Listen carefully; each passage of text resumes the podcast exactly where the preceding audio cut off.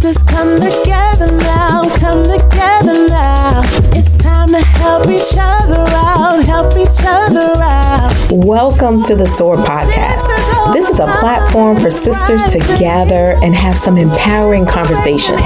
And in the process of these conversations, we help each other overcome some limiting beliefs. I want you to join the conversation. I appreciate your likes, subscribes, and comments. This podcast is sponsored by Stephanie Brown Coaching. If you have any limiting beliefs that are holding you back, feel free to contact the coach at societap.com forward slash Steph Brown MD. Okay, I'm going to share a little coaching secret with you. One of the ways that we can overcome our limiting beliefs is by revising our thoughts. With the SOAR saying, we get to choose a new thought that expands us and helps us to rise. I don't know about you, but I can use all of the affirmation that I can get. With so much negativity in the world, I bet you can too. This week's SOAR saying is about embracing the unexpected. We have heard how the unexpected can bring some of life's greatest blessings and gifts. And since it's our human nature to want routine, it can be really helpful to remind ourselves how exhilarating the unexpected can be. The SOAR saying is, "I am resilient, and I embrace the exhilaration of the unexpected. That's the SOAR saying. I am resilient, and I embrace the exhilaration of the unexpected. So, on our topic, embracing the unexpected in life and business, my special guest is Valda Coryat. She's got some knowledge to drop, especially being a cannabis expert and a brand builder. She received her Bachelor of Arts degree from Duke University and her MBA from Columbia University's Graduate School of Business. Mrs. Coryat has delivered award winning innovation and consumer inspired multimedia campaigns. She's created profitable brand growth at companies including Colgate Palmolive, Avon, and Heineken. She previously led the National Mango Board's marketing across the consumer, retail, and food service verticals. After a long career in New York City, Mrs. Coryat now calls Florida her home. And now we'll get to experience the brilliance and beauty of my classmate, Val. Welcome to SOAR, Val. Thank you for having me. It's so good to be here. I am so happy that this podcast interview is bringing us together. We've known each other for, I guess it's over 30 years now, right? Yep. Yes. it, it's, it's hard to believe, but we're college classmates and I just love my Duke classmates and we'll use any excuse in order to get together with you guys. That's right. So, so today is serving a dual purpose. I've been admiring all of your accomplishments and rooting for you from afar. So I'm so happy to have you on the show and allow you to share your story with us. Uh, we were originally going to talk about cannabis because you're making some big contributions in that space, but we've expanded the topic to embracing the unexpected in life and business. So I would love for you just to tell myself and my audience a little bit about yourself and what this topic means to you.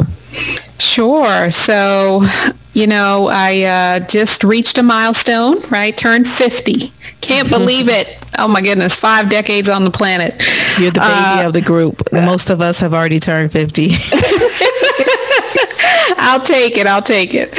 And so, you know, when you reach these milestones, you just uh, do become very reflective, I think, you know. And so thinking about the topic, I never would have imagined that number one, that I would be working in cannabis. So that was not something ever in life that I thought I would be. But secondly, COVID, right? And how that changed our lives. Mm. Having three children, right? A 23, a 19, and a 14 year old navigating all of this, which was so unexpected right? Uh, it's impacted our personal lives. It's impacted certainly business. Mm-hmm. And I don't take it lightly. You know, I think it's a moment that's going to define certainly a generation probably, but also has given us all an opportunity maybe to reassess and yep. to think about, you know, how we live And so for me, that's that's why I think it was a combination of both turning 50 and just the circumstances of COVID that that had me thinking about the unexpected and what that really means and, and how we continue to thrive really, not just survive. Mm, that is definitely true. We have had a lot of unexpected events, it feels like, for the past two years. So I can't wait to get your perspective on a lot of that. But since we were going to talk about cannabis, I'd like to start with cannabis. I'm really curious to know what your role is in the cannabis industry and how you got started. Sure. So I am the Chief Marketing Officer for Trulieve, and Trulieve is one of the top three MSOs. We call them MSOs, multi-state organizations, because we are not yet national per se, based on federal regulations, but the biggest companies, of which I, I uh, work for one, certainly has a presence in multiple states. We are now in six states, and my responsibility is to continue to shape the brand of the company, mm-hmm. as well as build brands within that cover our product portfolio. It includes everything from our digital marketing presence to some of our community engagement, in fact. So it's you know, both what I would say is traditional marketing with a mix of kind of grassroots activism in a way, and also just bringing people together and showing what the possibilities are, right, in this particular space. And I say that because it's it's a lot bigger than just a product. The cannabis industry certainly has a long history, a history here in the United States, and for many of us, of color who are in the industry, you know, we take it very seriously given the really the, the awful circumstances that it has placed a number of black and brown people. So there is absolutely a social equity component to this. So I take the responsibility of being a C-suite member, right, um, at, at a successful cannabis company very seriously. So for me, I mean, I'm, I'm here and, you know, doing my job, but I know I represent more. Absolutely. So your company, you said it's an MSO or multi-state organization. So do they supply medical marijuana, you know, throughout these states? What other uh, is, is is that what the company does, or what else does the company do? Yeah, each state has different regulations, right? So the company started, truly started in Florida, and it is a medical market. But we also have expanded and have a presence in California and Connecticut and Pennsylvania and soon Massachusetts. So California, we know, uh, has been recreational for many years, but for example, Massachusetts has both medicinal as well as recreational or adult use, as some people refer to it. So we operate within states, within the confines of the laws in those states. So it's really based on that local regulation. So then that makes your job that much more exciting and challenging because you have to market differently depending on what state you're in and what their laws and regulations are. Oh, absolutely. In fact, I chose not to go to law school, but I do read regulations and I have to be very familiar with the laws, including as well digital, because you're not allowed to, uh, for example, there's no paid media.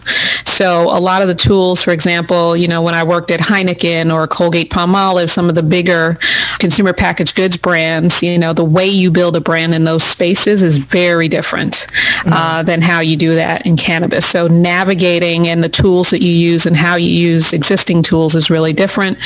And I think also it it's a continuously evolving market, right? So people's perceptions of cannabis are evolving, shifting.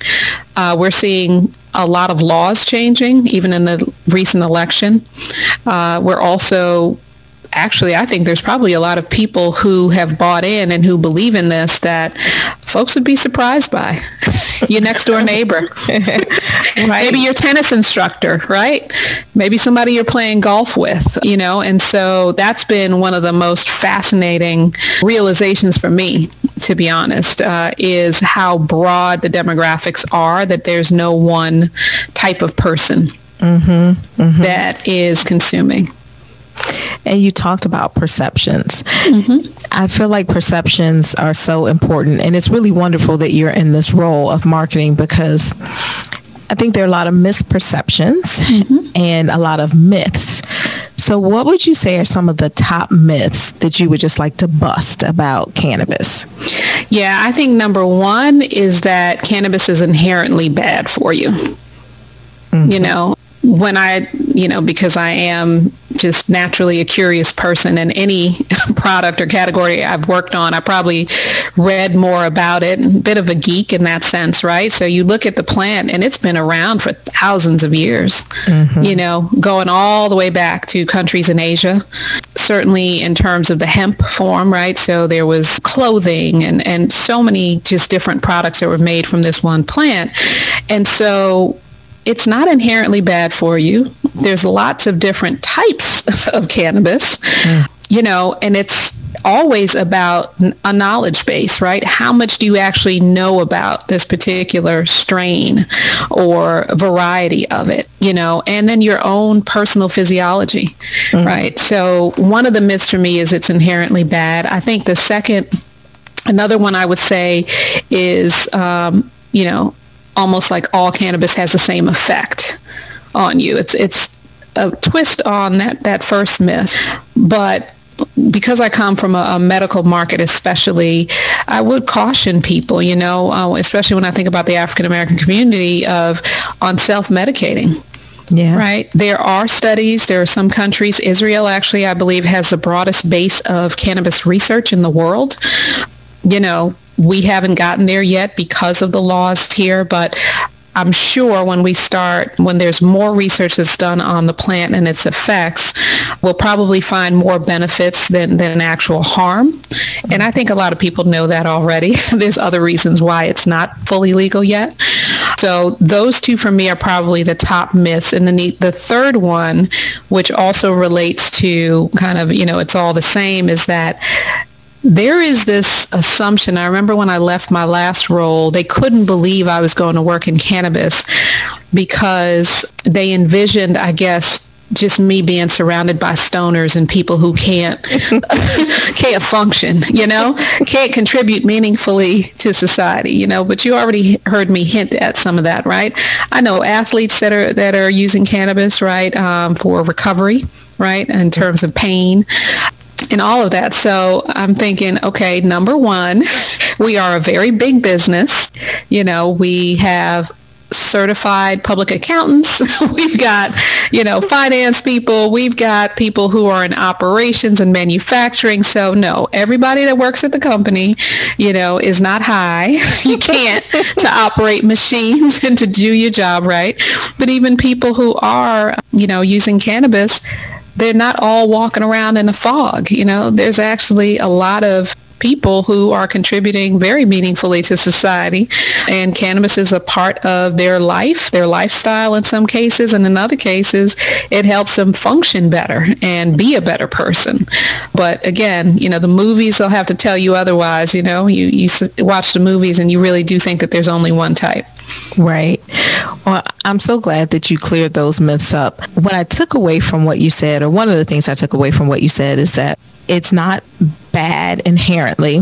It does more good than harm. We're still in the process of doing the research, but that it affects everybody's body differently. That's and so right. it's not appropriate to self-medicate.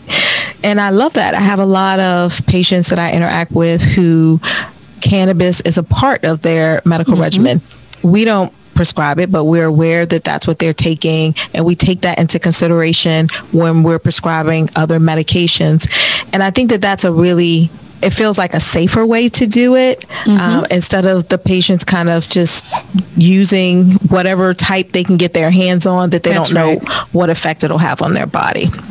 Yeah, and I and that and I just think the safety factor, right? So, you know, all CBD is also not the same. And so I, you know, I would maybe I'm just a more cautious person, but if you're going to use them, you might want to rely on what's provided legally because it's tested. Mm-hmm. It actually is tested by independent, you know, third-party labs to say that it's safe to consume. Absolutely. And do you think that some of these myths have been particularly harmful for the African American community? Oh, absolutely. The association with use and criminals or mm-hmm. criminal behavior is 100%, I think, why many African Americans have shied away from even admitting, right, that now the younger generation That's a different story. Yeah, yeah. Let's just say those, you know, 22 and under, let's call it, or whatever, 23 and under, they certainly approach life very differently, you know, although again here it's you know legal age is really 21 or 18 in some states so i don't want to mislead folks but i do know that let's say the under 30 there you go. They uh, they approach life a little bit differently and so you know they're loud and proud about it many of them but I do think that we've had a fear of even possession, right, of it mm-hmm. because you could be incarcerated for a small amount, you know, and now of course there's a lot of movement in terms of, you know, reversing some of those sentences or or maybe commuting sentences I would say but I don't know the legal term but for sure we're trying to right some some prior wrongs. So you talked about your milestone birthday. Mm-hmm. Were there any reflections that came up for you as you reflected on that milestone that you think would be helpful to share with other women? I think we're too hard on ourselves. I think number one, we don't take care of ourselves enough. Many, many women, many sisters especially, I know, are more focused on caring for others, but we do. We carry our strength as a badge of honor, right? And a lot of times although we may appear strong on the outside, right? The stress or, you know, skipping those doctor's appointments or skipping that mental health day, right? To just take a walk and decompress or whatever has some really harmful effects on our health. And, I, and I've seen it, you know, unfortunately, there are people who didn't make it to 50. Mm-hmm. Right. And you know that's that's not lost on me. You know as i as i observed some people that you know very much that i care about i, I even i have to say this too my dad actually died unexpectedly and before the age of 50 wow. and it wasn't until an aunt his his sister uh, who is a registered nurse was going through some of the paperwork that he had been diagnosed with diabetes. And i said diabetes like he didn't have diabetes his entire life. So I bring this up simply because I think it's more to the theme of really taking each day as best we can. And I know it's busy and I know we have a lot of responsibilities and so forth. And certainly when you have children, it's hard to slow down. But for me, my reflection was that I matter. My life matters. My happiness actually matters, right? Yep. And focusing on those things is actually okay. You don't have to solve everybody's problem. You don't have to solve it all today. you know and so being hard on ourselves if we if we don't get it done if we didn't do everything i think for me is is one and and it's funny because i remember some older women in, in my family they used to look at me so busy. You know, I was always, you know, I guess they called me type A and I had a timeline and I had to get this done by a certain age and ambition and drive and working long hours all the time. And they would tell me to slow down. Mm. And I remember them telling me this in my 20s and in my 30s, right? I think the third kid came along and that's finally what did it. I was like, my husband and I were like, we're outnumbered. Okay. It's not two to two anymore. It's three on two. So maybe that, you know, that third child is the one that put me over. But I think that's that's actually one of the things I wish I had slowed down and, and now come to think of it because the baby, he's 14, you know, he gets more of my time and the girls notice it. And uh, I tell them, y'all just don't understand. I just, I'm tired now. So, so I slow down because I kind of need to. But I realize that maybe I should have done that even earlier, right? And that, that time for me would have made me an even better mom, you know, for example, you know, and just a better person all the way around.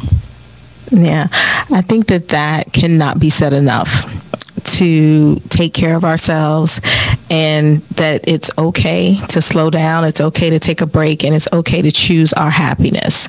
So mm-hmm. yeah, I, I, definitely think that we still need to hear that over and over because it's so ingrained in us mm-hmm. that we have to hear it over and over. And from people that we admire, from for people from people who we know are successful or meet the criteria of our definition of success. Mm-hmm. So in that same vein, I think sometimes we work hard and we plan and we go, go, go because we want to have this expected life. We want to plan everything and we want everything to be as close to perfect as it can. Mm-hmm. But we're talking about embracing the unexpected. So what is one of the most unexpected things that you've encountered in business and mm-hmm. how did you approach that and eventually embrace it? Oh boy, there are many. The unexpected, I'll give you one. I actually was fired once. and that was unexpected, I'm sure. Of course it was unexpected. But you know what? It was one of those things, and even just saying it is freeing, right? Mm-hmm. Because for someone who had always been such a high achiever, never failed at anything. I think, you know, in hindsight, I should have quit. Yeah. I was miserable, miserable in that role. But I held on to it because I'd never quit anything in my life, mm. knew it wasn't right, knew the person or people I was working with weren't right. But I held on because somehow superwoman, right? Mm-hmm. Would always find a way, make a way. And they did me a favor.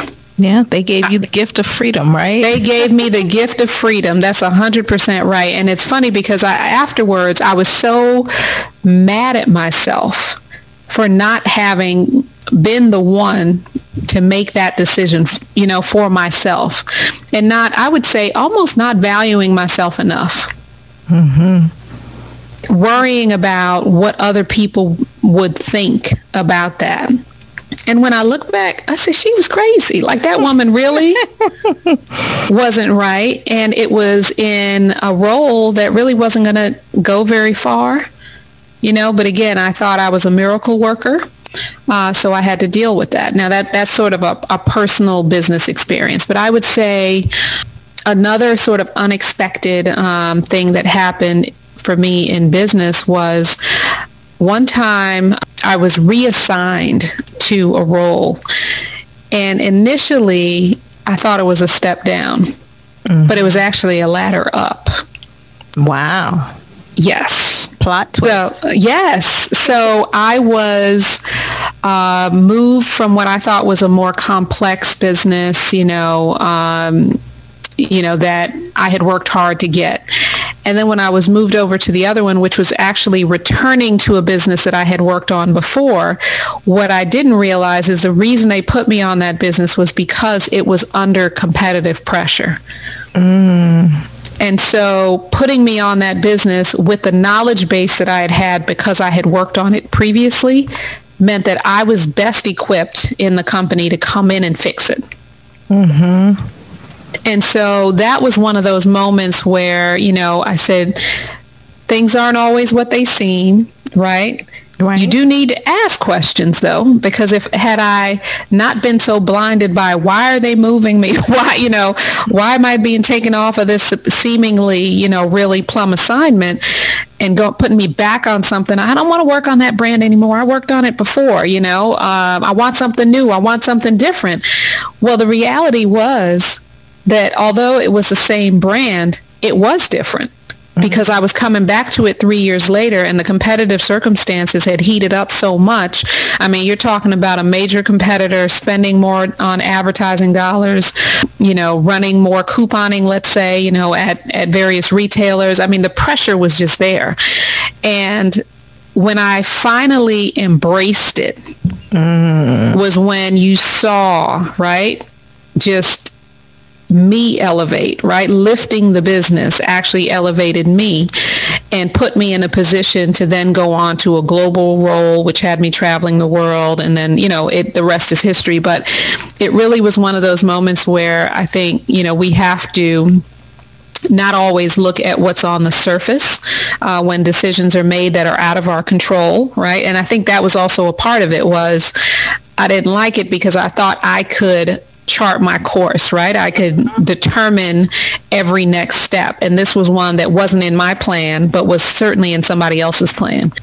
But just embracing that and saying, you know what? It's okay and, and let me just rise or, or do the best in this particular moment and never lose sight of that. So I think that was actually a really big lesson for me. And I, I never um, look down, let's say, on any brand assignment or, you know, ever again after that point because it was uh, definitely a shining moment. And, you know, I actually have the experience of turning a business around and have that. And I've spoken to that specific example in every job interview I've had since that happened, right? Yeah. and again, it, it started with me wondering, oh no, are they putting me in this because this is like, you know, step one of me on the way out? And it was quite the opposite. Yeah, I, I think that it's very natural when something is unexpected and not according to our plan for us to have that resistance. Mm-hmm. And we just want to resist it because we don't necessarily see where it's going or how it fits in. And like you said, the moment that you sort of relaxed and embraced it, mm-hmm. everything unfolded and it worked out for your good, for the good of the company. So it was ultimately I, I would say probably a divine assignment. Absolutely. Uh, yeah, yeah. Thanks for sharing that. That was that was very inspiring. Any personal examples in your personal life of oh, yeah. unexpected unexpected things? This is one of my favorites. Um, I guess when I when I write my memoir or my autobiography, I can't leave this one out. So I had never been politically involved, never ran for student government in high school, college, anything, right? And the 2008 elections were coming up and I wanted to get engaged. And I did. I looked at the Clinton campaign and then I approached the Obama campaign, right? This was during the first run. And again, here's me, you know, Duke undergrad, Columbia University MBA, traveling the world for work, right? You would think, why would she want to go and join a political campaign? Now, of course, we know there was history in the making, but at the time I was in New York and that was not the popular choice right? I remember. I remember. It was not the popular choice because you're supposed to go with your home team, the home senator, all of that. Mm-hmm. And so I went to what was called Camp Obama, where they taught you really the fundamentals of grassroots organizing, right? Not going to the glamorous, you know, fundraisers. This was literally maybe even you know, walking in let's say the basketball courts or the areas of a housing project, for example, mm-hmm. and talking to young people to see are they registered to vote, right? I went into some places that most other people may have been afraid to, but it was all about getting out the vote and making sure that people re- were registered, you know, people at all levels. And I'll never forget going to that weekend of training. And the next thing you know, we're about to quote unquote graduate, right? So they were actually going to have a bit of a ceremony for all of us who were trained, right? Tens of us. I mean, it wasn't wasn't a hundred, I don't think. And wouldn't you know, I got tapped to introduce then Senator Obama. Oh wow! I was like, what? I got a phone call, right? So somehow in the midst of all of that, you know, learning about campaigns and the cycle and what is, you know, uh, what happens with during caucuses. I mean, really like gritty, like I said, nothing glamorous, right? A weekend with a baseball cap on my head, like just, you know, wasn't Miss Corporate at all. I thought I was flying under the radar. Right, right. you know, I'm there trying to be as incognito as possible, you know, and then next thing you know, they're like, uh, we want, you know, would you, would you be open to introducing the senator? okay, fine. So the Secret Service and all of that. And and I say that because that was such a a memorable time for my family because it wasn't just about me introducing him because then the next thing you know, my oldest daughter actually was part of the pre-program for another event that happened in New York in a park.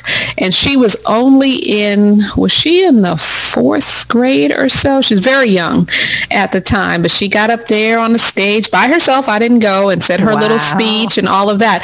But it's one of those, again, when you e- embrace the unexpected. Now, when I was, you know, asked to do that, I could have said, no, you know, like, mm-hmm. no, I'm new to this. But it's those moments of me saying yes to things that felt uncomfortable at the mm-hmm. time. You know, again, never been involved in political campaigns, never did any kind of running for office, anything like that. And then I just show up, you know, at something on a weekend at a church. And next thing you know, the rest is history. I end up being a surrogate, you know, just really I think soup to nuts the entire campaign. I was extremely involved. We traveled to South Carolina mm-hmm. and campaigned and all of that. But it was really a family affair. And I had my son. He was only about, I think, um, a year old at the time in the stroller. So it's just one of those things where I tell people, you know, you just never know. And I and I would say that that time and what I learned actually serves me in my job today. Yes, that is an amazing story. I had no idea that was going to be your personal story. But talk about talk about embracing the unexpected. So the unexpected can like totally change your life. Mm-hmm. A hundred percent. And and it, you know, it was one of those where we got to be a witness to history, to be a part of history. But I think importantly, it, it made me even braver, right? And I, and it's one of those, it's, it's almost a similar lesson that I learned as that job assignment that I said to you, I thought was a step back, mm-hmm. right? It's one of those where, no, it's not really about always being in, you know, the finest restaurants or, you know, traveling to exotic places or to Europe and those types of things. But some of the greatest growth that I have ever gotten in life has been from things that I didn't plan, right? That I was just open to at the time. Again, mm. I could have said no I could have quit that the company that you know moved me in that assignment. I could have said they don't appreciate me, they don't value me. I'm leaving. Mm-hmm. I didn't. Right. Likewise, I could have gone to this uh, grassroots organizing training. Um, again, nothing glamorous, and said, "Uh, that's all right. I learned it. Let me just go home." you know, but I stuck with it, but really because I believed in it. Right. Mm-hmm. And then next thing you know, I'm like, whoa, okay. Next thing you know, we're at an inauguration. I never could have, you know, of course I believed he could win, but it was more about the process of just almost being selfless yeah. and rising. Yeah, it, it, it wasn't, the moment was never about me. It was about something bigger than me. bigger me. than you. Mm-hmm. And you must have knocked that introduction out of the park for it to have led to all of those other things. so, so it was an unexpected moment, but you also understood that it was an important moment and treated it thusly. Yeah, I prayed. I was like, I said, oh Jesus, I have my little index card. She's like, Valda, what are you doing up here? it was oh, awesome. Oh, that is awesome so now we're all dealing with the unexpected. And we alluded to it a little while ago with the pandemic and even with the vaccines. We, we don't exactly know how it's going to work when when we'll be able to not be socially distanced. So I just wanted to know what you think makes it so tough for many of us to deal with the unexpected and what advice do you have? Well, you know, I had this conversation with my 19-year-old daughter. So I mentioned the oldest and the baby. My 19-year-old and I were talking the other day, and she was expressing all the positives of herself and, you know, this, that, and the other. And I said, uh-huh. I let her keep talking. I was just listening and listening. And she's like, but once that word, that but got in there, I said, ah, I said, that is actually what I would say is given me a sense that maybe your faith isn't strong enough. Mm. And so I believe that it's hard for many of us to deal with the unexpected. Perhaps for some of us, you've never, you know, in your in your entire life, right? Things have just gone along pretty well. And so approaching something that you've never seen before is scary right? I would use the example of, of the smaller unexpecteds, right? So I said to my 19-year-old, remember when there would be a snowstorm and school was canceled or a storm and the power goes out, right? Those are somewhat expected, but you didn't know the extent to which you'd have to deal with things that are uncomfortable or inconvenient, right? What did we do during those times? And what I said to her, I said, remember what we did. We all pulled together, right? Mm-hmm. Pretty much in one room. Mm-hmm. We leaned on each other. You know, you and your sister would hold hands and walk to the bathroom together in the dark or whatever, right? So for me, I feel like, you know, dealing with the unexpected is some of the ways that I cope, I'll just say, advice that I, that I would share, you know, for those who believe in spirituality or have a faith, for sure prayer. But even if you don't, you have to, I think, grab onto and lean on others, other people, and that also may make people a bit uncomfortable, right? So yep. the way that I've dealt with it has been by reaching out even more to mm-hmm. folks that maybe I had lost. Even you, Stephanie, didn't we? We got on a Zoom call, right? Our classmates. All of a sudden, we're reconnecting. Yes. Through all of this, mm-hmm. it lightens the load. It does. You know, it's hard for us to even, and I think talking it out, that's another thing, right? So, you know, how do you deal with the unexpected? Don't hold your thoughts in. You got to share them with somebody. Mm. No matter how far out there you might think they are, right? I mean, there's all the theories about COVID. Where did it start? You know, who right. started it? You know, who brought it here? This, that, and the other. And, you know, to me, I've just, the more I have talked it out with as many people as I can. And, you know, you have to be willing to be vulnerable right, in those instances, that I find that I have more and more people that have a lot in common with me. So the unexpected hits, you almost feel like what you're dealing with, you're alone mm-hmm. in that. You're unique in that. And I mean, whatever it is. If it brings some financial challenges, if it brings some health challenges, all of that, in order to make your way out of it, one, you have to make it known what the need is. So that's what I mean by talking it out. Yeah. You have to lean on people, right? And I think one of the biggest things, my husband and I were, were talking about this the other day. I said, you know what I miss more than anything is, and this is where I'm going to age my, date myself. Of course, I'm only 50, but still, I remember when community was community. Mm where you actually knew your neighbors really well, right? And your neighbors would be watching your kids to say, "Yeah, I saw. Took you know they took a new way home. Right. You know today from the bus stop. I don't know where she was going or he was going, right? But I saw him about you know you know three forty five or something like that, heading that way. So the days when we had more community, I think we were able to weather even greater storms, right? Mm. And that's the type of thing as as as we've been dealing with COVID and all of that, I have spent the time almost giving my children a history lesson, right? So there's these teachable moments and I'm bringing them way back. And I'm you know not telling them I walk 5 miles to school, you know, in the snow. In, the snow. Right? I didn't tell them that. But whenever I saw those moments of doubt or like I said to my 19-year-old, I said your faith is shaken it's not strong enough because I said those who have a strong faith, they don't worry. They know that God or whoever you, you believe in, you know, has got this. And so that's actually for me, um, I think the way that I've dealt with the unexpected is just realizing that I'm not alone, you know, talking it out, opening myself up uh, to other people uh, in terms of how I'm feeling about things or what I'm seeing and knowing, you know, that maybe they don't all agree with me, but at least that listening ear kind of helps you navigate and figure out next step forward. Uh, beyond that, I would say I do think that we need to turn the TV and social media off more. Mm-hmm yeah. because that'll have you thinking things are far worse in a lot of instances than they actually are. Absolutely. That is great advice. I know I'm going to take that advice and put it into use uh, right away.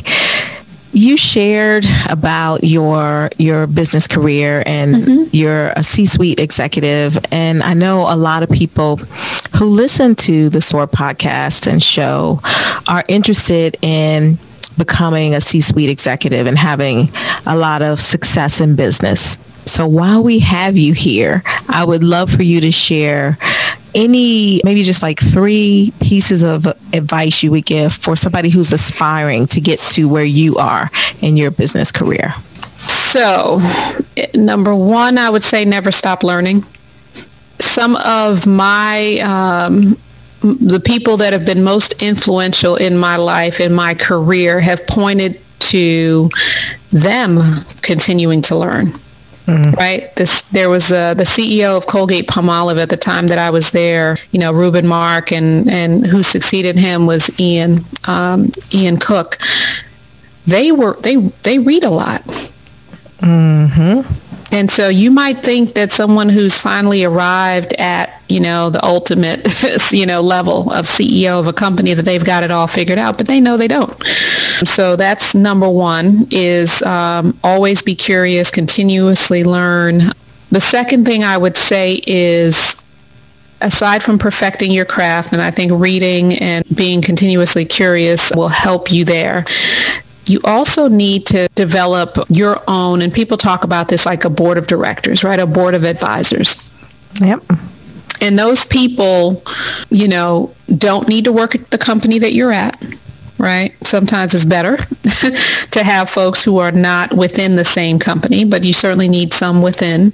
You know, there's different people that you can surround yourself with, whether it's a sponsor or a mentor or a coach and all of those things. The other thing I would say is the corporate world shouldn't be a mystery to folks.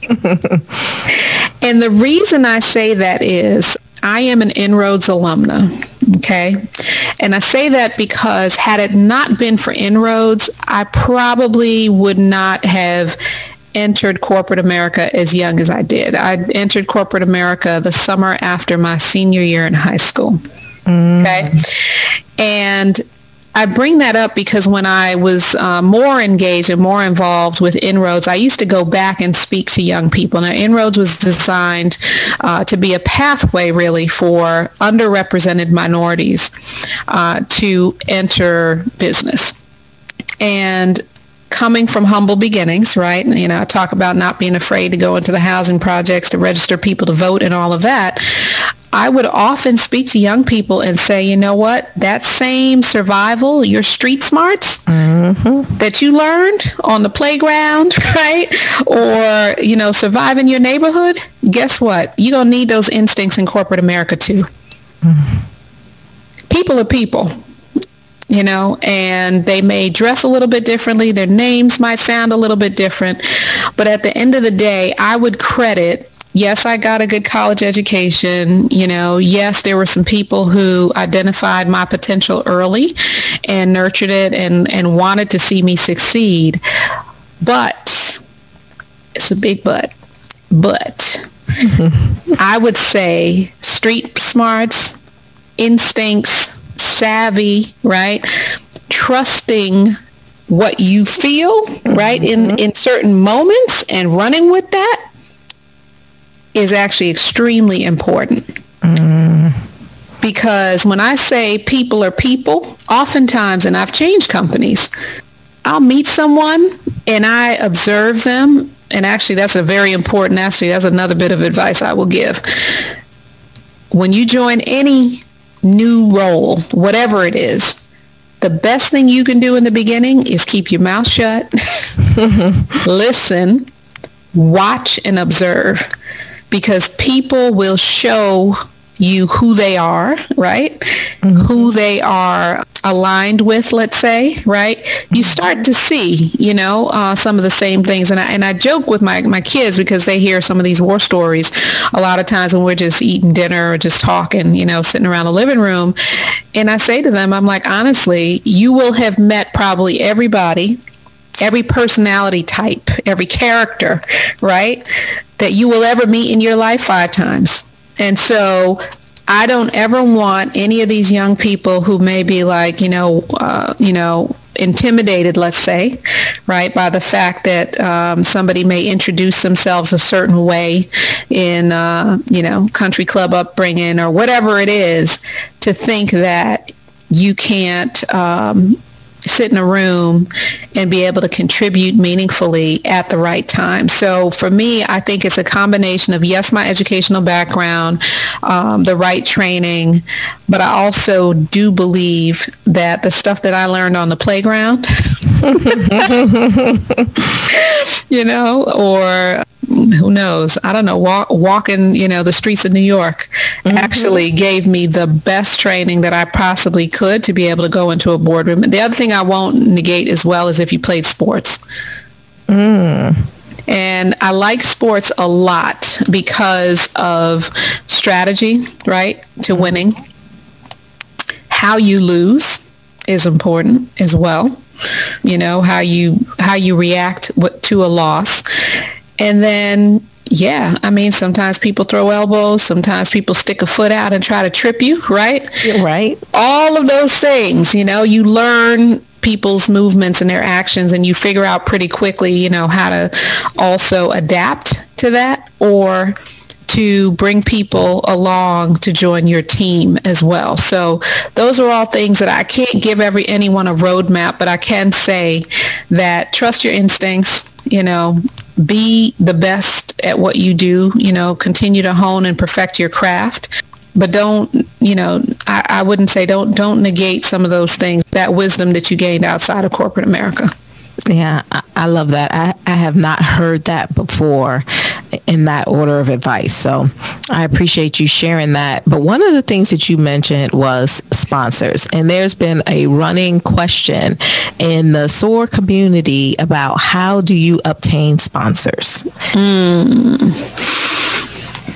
How do you obtain sponsors? Wow.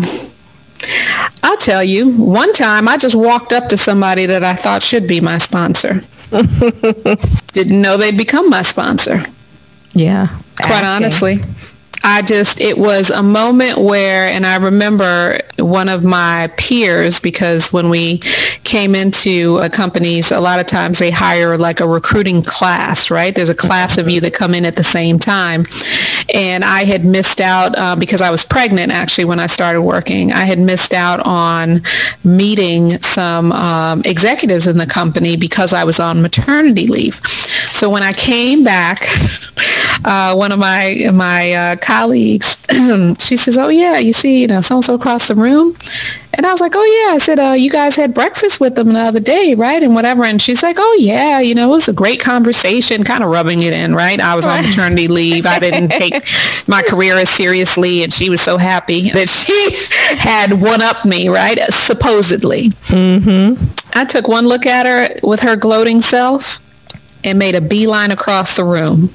Put my hand out, firm handshake, and guess what? Embraced the fact that we had not met because I was on maternity leave. And what that did was, of course, it opened the door to, oh, how's the baby? You know, it, it became mm-hmm. not just a business conversation, but a human conversation. Mm. And I think the the the embracing of that moment, you see what I said though, in terms of trusting your instinct and what you learn, right, on, on the, the, playground. playground. I yep. looked at that gloating. I said, oh, you think you got this now? Uh-huh. Okay let me let me just show you a little something. So I, have seen this personality before. Yeah, I know how to deal with this. Exactly, exactly. So I did the unexpected, and she was stunned that I was that bold, right, mm-hmm. to walk across the room like that. And I think that that moment actually did say something about me. So that actually exhibited a bit of confidence, right? Mm-hmm. So how do you go about getting a sponsor? I would say maybe in that moment I was lucky um, the other way I would say is I've had mentors, right, who mm-hmm. could not necessarily be sponsors, who if you keep the relationship going with those people, and I mean, I'm talking about my inroad advisor from back when I was, you know, a freshman in college, I still keep in touch with her to this day.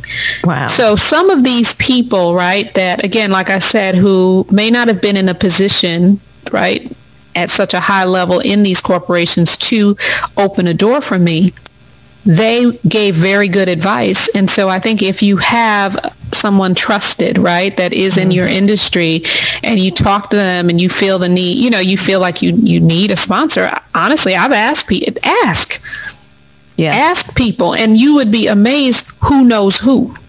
Mm-hmm that was the other bit. And, and talk about unexpected. I got to throw this in there. So I'm going to throw another name out there. Ann Fudge, right? Back mm-hmm. in my day when I was starting out, she was one of the few CE, black female CEOs out there, probably the only one at the time. And I'll never forget that I was working at Pitney Bowes in Stamford, Connecticut in human resources before I went to business school.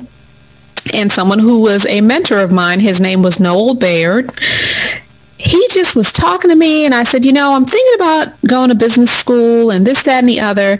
Somehow he looked at me in that moment and said, there's someone that I think you should talk to. Do you know it was Ann Fudge?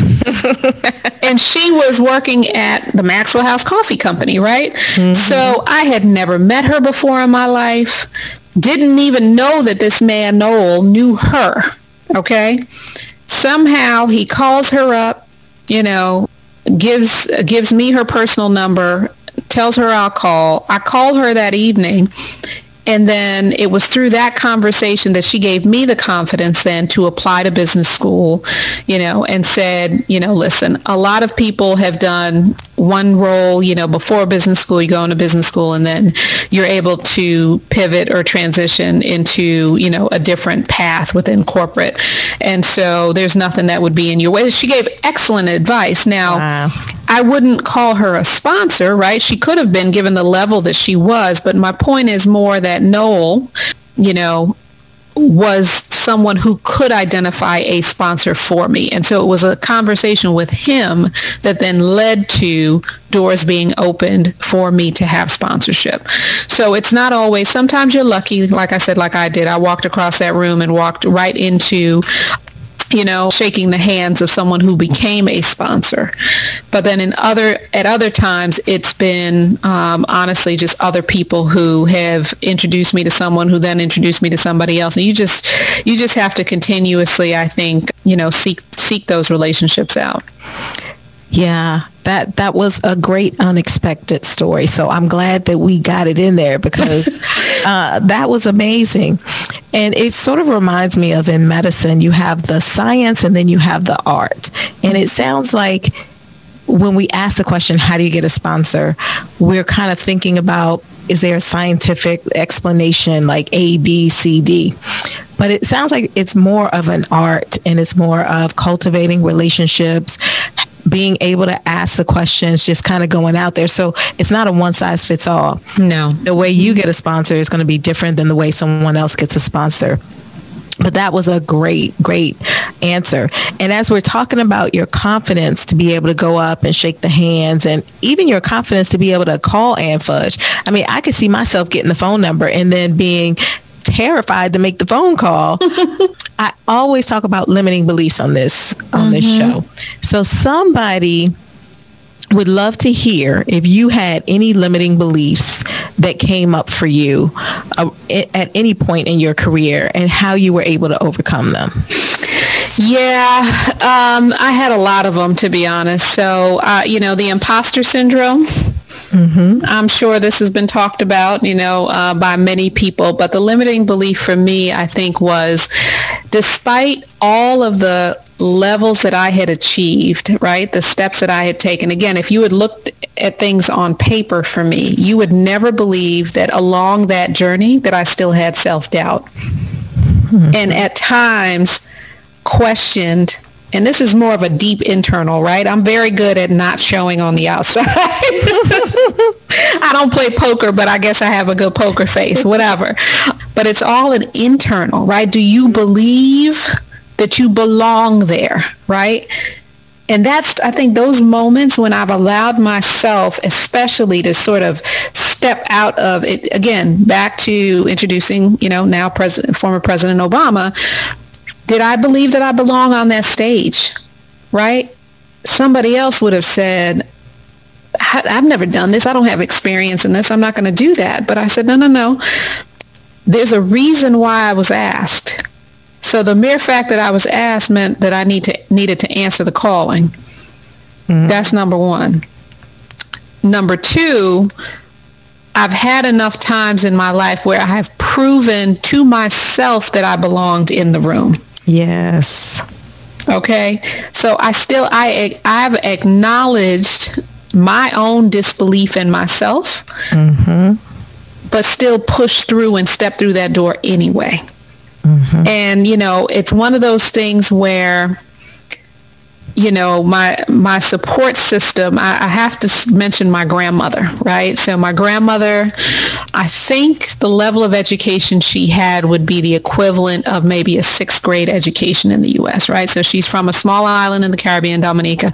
She was one of the wisest, fiercest women I knew okay? She was married raised her kids raised her grandkids. So that was her job right? She was mm-hmm. that was she was mom and, and grandma.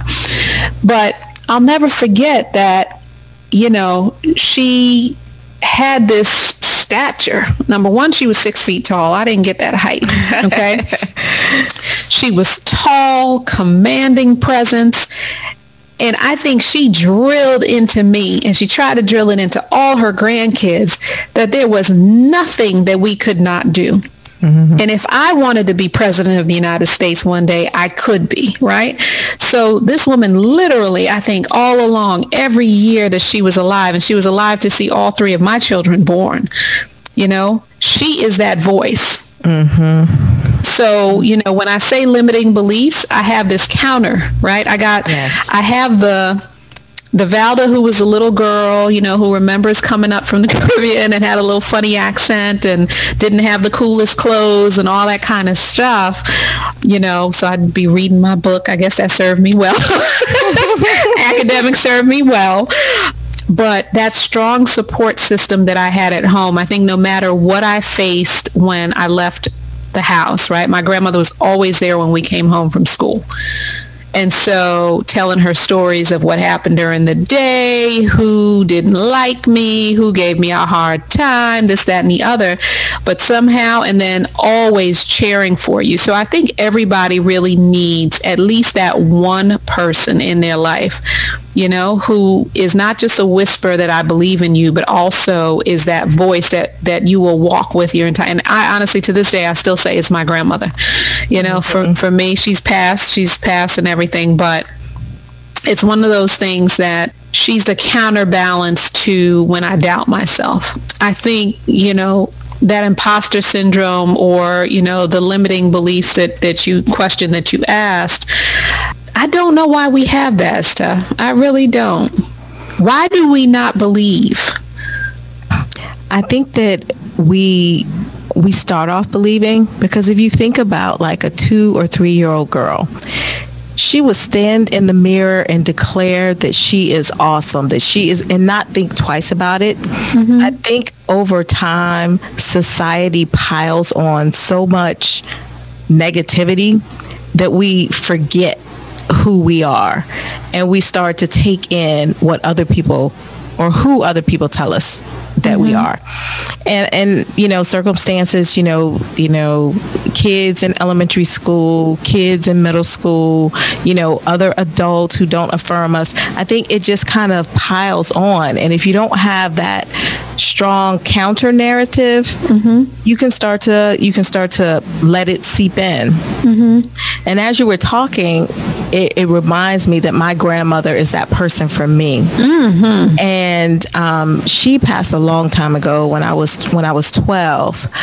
but what that reminds me of is that I want to remember her voice more often. Mm-hmm. So I am going to call on her voice more often um, because she was that person for me. So I thank you for reminding me of that. Mm-hmm. Yeah, I just. Um you know, and it's funny because other family members remember uh, how my grandmother would talk, uh, you know, talk up really a lot of her grandkids, but especially me. I was the oldest one of her grandkids in the U.S. And so, you know, it was one of those where she just never let doubt enter my mind, you know, and, and when she saw it, oh no, we had to work that out.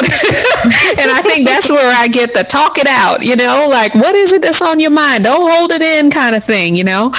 And it, it was really, she was, she was magical. You know, I remember I started to, gosh, there's so much I still need to do.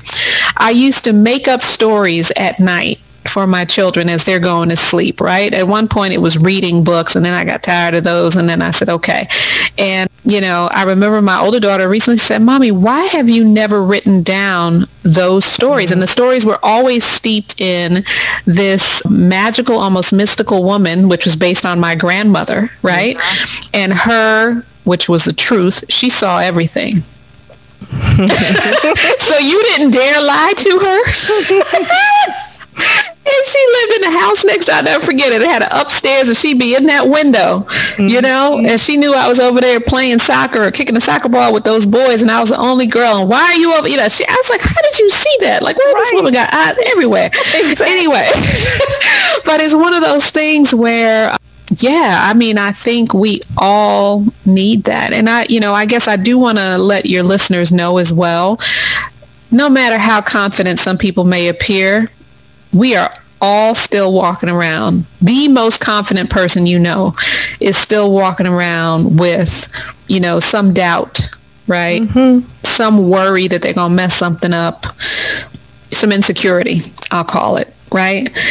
And again, I am very self-aware and I tap into that. I'm like, okay, I know this is how I'm feeling, but again, I do draw on either her voice or I've now had, and, and to your point about re- reaffirming, right, reaffirmations, I've now had enough examples over the years mm-hmm. of success that I've seen success more than I've seen failure, right? And mm-hmm. so I also draw on those moments, even though it's not, let's say, in this company, because I've only been here 14 or whatever, 15 months, but I know what it is to really operate at a very high level to deliver great presentations, winning campaigns and all of that. But it's one of those where you have to really dig deep and, and find that source, you know, that's going to carry you forward. And you know what? If it's not somebody that you've had in your life, sometimes you call on a person that you admire, mm-hmm. right? In history. I often do. I watch things that uh, from the civil rights era or before, and I do. I say it to my kids. They're like, here she goes again. I say, every time you all think your life is so hard, right? Imagine if. And so, you know, I just, I really, I think, you know, we as black people, you know, as women, for sure, we have so much that we can call upon, even if it's not mm-hmm. success that we see in the present, that we know. Uh, the simplest thing I say is the fact, the mere fact that I'm here and that I exist. Yes. That I come from that lineage that survived that slave ship, right? Across those choppy waters. So my mere existence, you know, is powerful in and of itself. Absolutely. Whew, this has been a discussion, and that's a great a great place for us to uh, stop the discussion. But I wanted to ask you, for people who may want to follow you or mm-hmm. reach you, um, how can they reach out? How can they contact you or follow you? Sure. Well, LinkedIn is the main social media that I have time for personally. I do also have a Twitter account, so it's at Valda Speak, S-P-E-A-K. So you can find me there as well.